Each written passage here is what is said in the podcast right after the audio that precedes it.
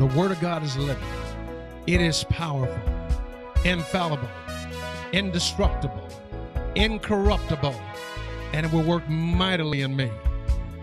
And now, your host, Pastor Jerry Miah Williams, from the service already in progress.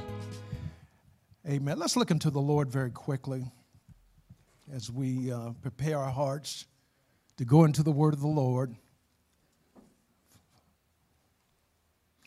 Father God, thank you for this day. For this is the day you've made. We rejoice and we're glad in it. Thank you for being our Father and our God. Thank you for being our sovereign King.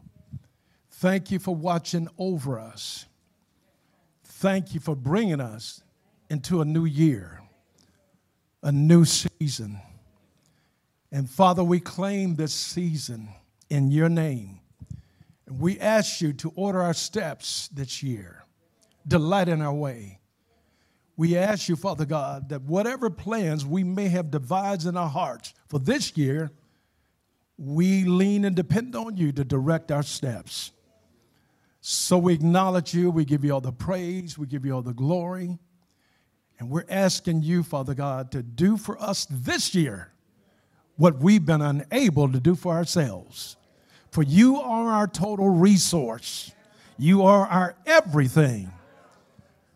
Now, Father, we ask you to send forth the words of the learned, that I might speak a word in season, that might bless and edify and encourage your people to strengthen them in their journeys. So we thank you, Father God. And we say, let the words of my mouth and the meditations of my heart be acceptable in your sight, O Lord, my strength and my Redeemer. Open your Bibles to the Gospel of Mark, the Gospel of Mark, chapter 1. The Gospel of Mark, chapter 1, verse 14 and 15. Now, after John was put in prison, Jesus came to Galilee preaching the gospel of the kingdom of God and saying, The time is fulfilled and the kingdom of God is at hand. Repent and believe the gospel. These two little verses are packed with so much information and revelation, we often miss it. But here we see in verse 14 that it was only after John the Baptist was put in prison that Jesus came into Galilee to begin his public ministry. You know, John had said that he must increase, that John had said that he must increase, that Jesus could increase. John was thrown into prison not just for preaching the kingdom of heaven, but he was also thrown into prison because he spoke truth to power. And that got him thrown into prison. So after John was put into prison, Jesus came into Galilee preaching. Don't miss this preaching the gospel of the kingdom of God. Let me say it again.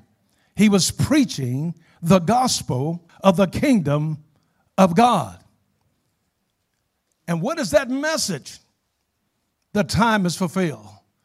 And this is what Paul has said to the Galatians, Galatians chapter 4 that when the time was fulfilled, God sent forth his son, made of a woman, made under the law, that he might redeem those that were under the law, that we might be adopted as sons. So Jesus preached that time had been fulfilled. And he says the kingdom of God is at hand. Now, please understand what at hand means. It doesn't mean that it's far away, it's up in heaven. When Jesus said the kingdom of God is at hand, he was saying the kingdom of God is present, it's here, and it's now. The kingdom of God is at hand, and he preached, repent, repent. In other words, change your mind about God, change your mind about yourselves. Turn, repent, think differently, and believe the gospel. Now, many times in a new year, that's where we are right now, we're in a new year. And many times in a new year, people will set goals for themselves. And some of the goals are simple, some could be challenging, and some goals can be very lofty. But sometimes some of your goals are just unrealistic and unreachable. Don't set a goal to lose 50 pounds this year if you have never achieved losing 10 pounds. You want to keep your goals realistic and, re- and reasonable, is that right? So everybody set goals for themselves. If you don't, you ought to. But notwithstanding that, you know, every goal begins, I want you to think about this. Every goal begins with a vision. A vision. And what do Proverbs tell us about a vision? Proverbs says, where there is no vision, the people perish.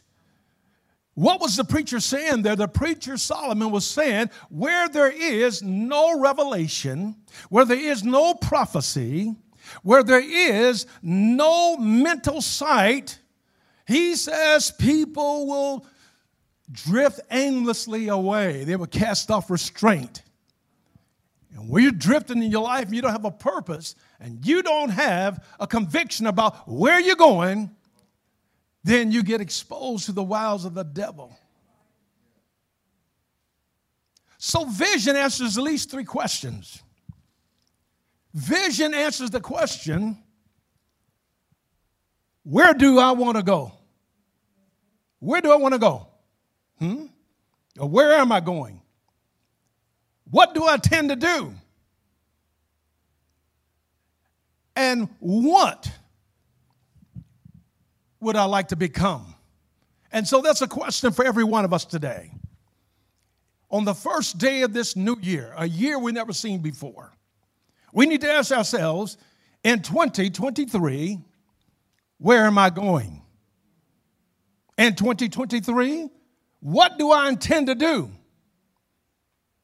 In 2023, what would I like to become? That's what vision answers, at least those three questions.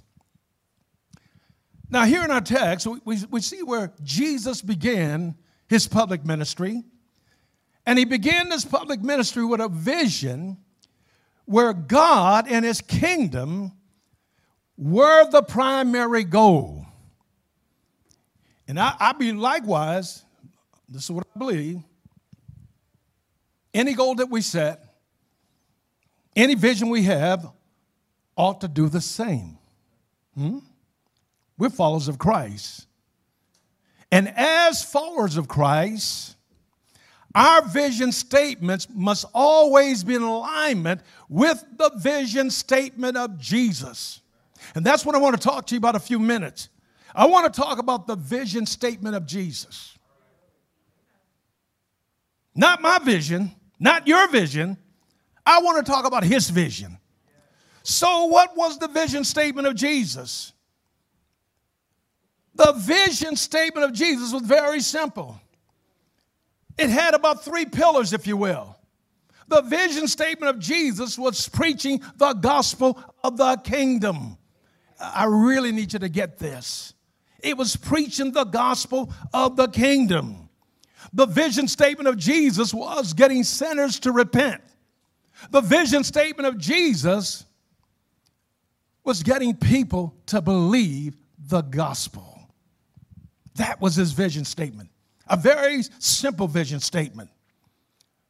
So Jesus knew what his vision was, but he also knew what it wasn't. And that's where we get in trouble sometimes. We don't know our visions.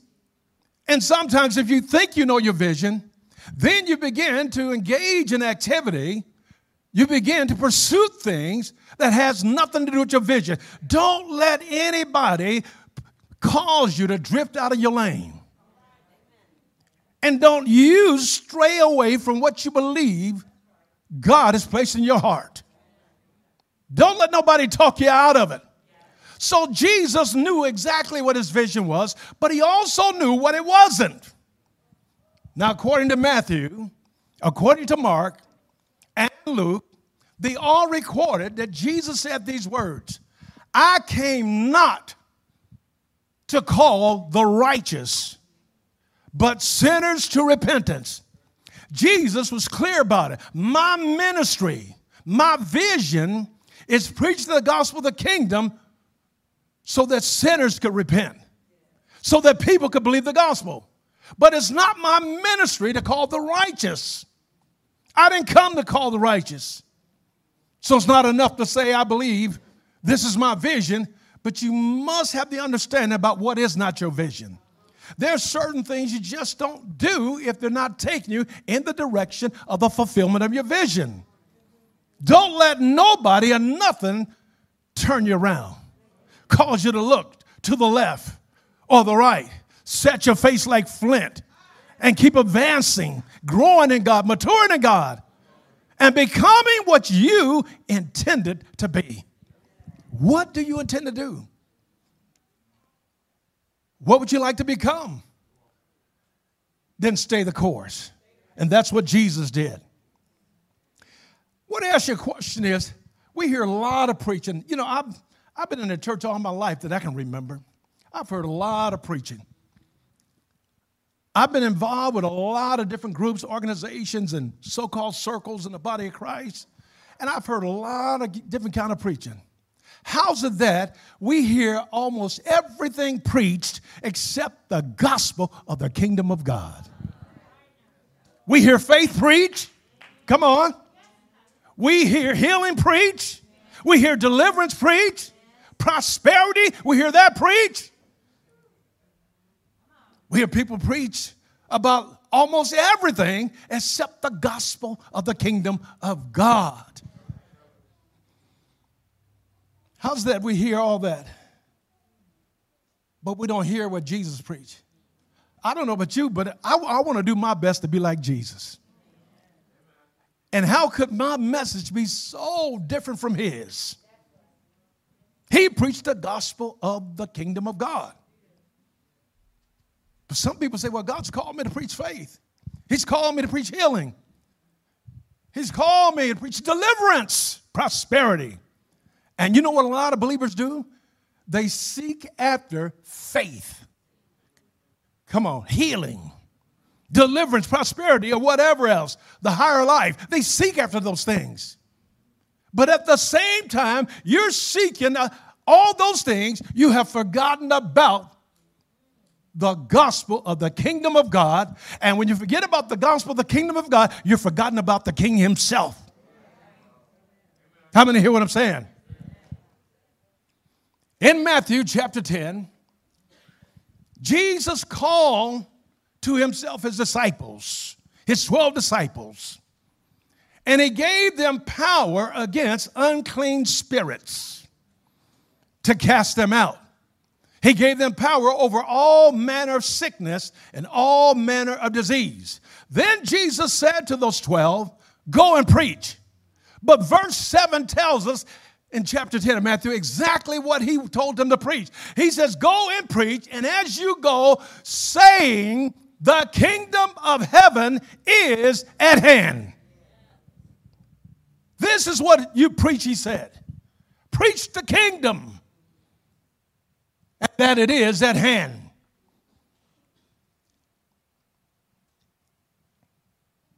All gospel is not kingdom gospel. Now, we need to understand what the word gospel means. The word gospel simply means good news. Good news, that's all it means. But gospel is not the message, gospel describes the message. And Jesus said, Preach the gospel of the kingdom. In other words, there's good news about this kingdom. And if we're not preaching the good news about this kingdom, then the goodness of this kingdom we will always fall short of it. Because we're always chasing something, always vying after something. when Jesus said the kingdom is at hand. That's what he said. So, our gospel is not the gospel of the kingdom. You can preach a gospel of faith, a gospel of healing, gospel of deliverance, a gospel of prosperity, whatever gospel you want to preach. But the gospel only describes the message. But the message Jesus described for every one of us was the message of the kingdom of God.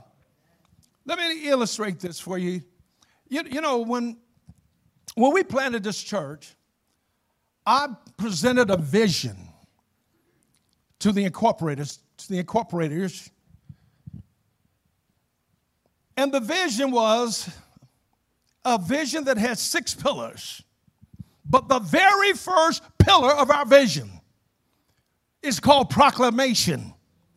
And it goes something like this that God has called and established Agape Word Fellowship to preach the gospel of the kingdom of God with a message of unconditional love and acceptance. If you don't believe me, look at it, look at it on the floor. It's on the wall. This is what I've tried to do, but I haven't been perfect at doing it. But that's my assignment. That's your assignment to preach the gospel of the kingdom of the Lord Jesus Christ. Amen? So I'm not trying to minimize faith. I'm not trying to say healing isn't important. I know healing is important. I'm not telling you that people don't need to be delivered. That's not what I'm telling you. I'm not telling you you don't need prosperity. There are things you want, there are things you need.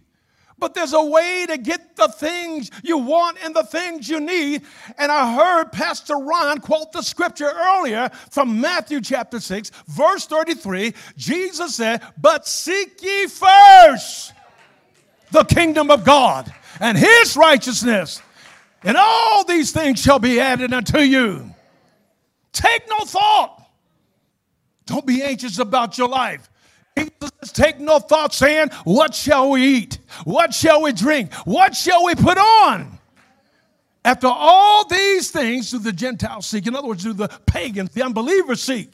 But your heavenly Father knows the things you have need of. Let me say it again. Your heavenly Father already knows what you need even before you pray about it. Why? Because the kingdom of heaven is near. It's already here. So, what is the kingdom? What is the kingdom? What is the kingdom? The kingdom of God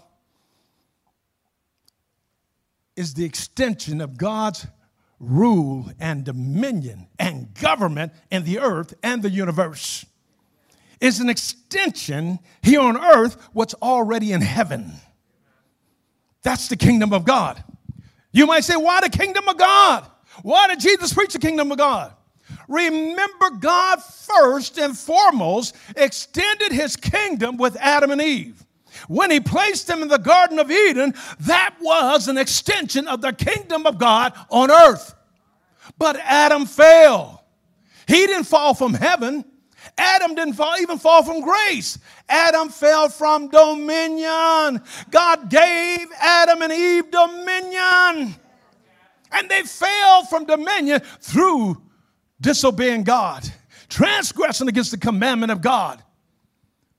So, ever since Adam and Eve have failed, God has been setting the earth up to bring his kingdom, in other words, to restore his kingdom again. So when Jesus came, he came as the second Adam because the first Adam failed. And he's coming after as the second Adam, and he's saying, The kingdom of God is at hand. Repent. Repent, all you descendants of Adam. Repent because you're born in sin. Repent and believe the gospel. What is the good news about this kingdom? That the Father knows you have, what, what things you have need of before you ask? This kingdom is righteousness and peace and joy in the Holy Ghost. That's the good news about this kingdom. Glory to God. So, where's the kingdom? Where's the kingdom? I always pray with the kingdom in mind. I pray the prayer that Jesus taught his disciples in Matthew chapter 11. That's my model for prayer. And he prayed, he taught his disciples to pray, Thy kingdom come, thy will be done in earth as it is in heaven. Where's the kingdom? Where's the kingdom? Luke chapter 17. The Pharisees came to Jesus and demanded that he tell them when the kingdom of God should come. Jesus said to the Pharisees, the kingdom of God does not come with observation. The kingdom of God is a spiritual kingdom, it's an invisible kingdom, it's a kingdom in your heart. The kingdom doesn't come with observation. Neither will they say, Look here or look there. He says, Behold, the kingdom of God is within you. You have the answer already inside of you. You don't have to run after messages. You don't have to fall for gimmicks. You have the answer inside of you already. And where there is a kingdom, there is a king. And the king, he sits on his throne. He reigns on the throne of our hearts. So, whatever we need, we need to begin to look inside to the king and his kingdom. This is what Jesus preached the kingdom of God is at hand. So you might be asking yourself the question then why has the vision statement of Jesus been ignored almost? It's been overlooked. Why? Why has it been diminished? We're lifting up everything in our churches and our ministries as believers. We're lifting up everything other than what Jesus preached. We don't even talk about the king. We don't talk about the kingdom. But that's all Jesus preached. That's the only thing he preached was the kingdom of God. So why is it overlooked? Well, here's what I can offer to you. Too many of us as believers are Nicodemus Christians. What's a Nicodemus Christians?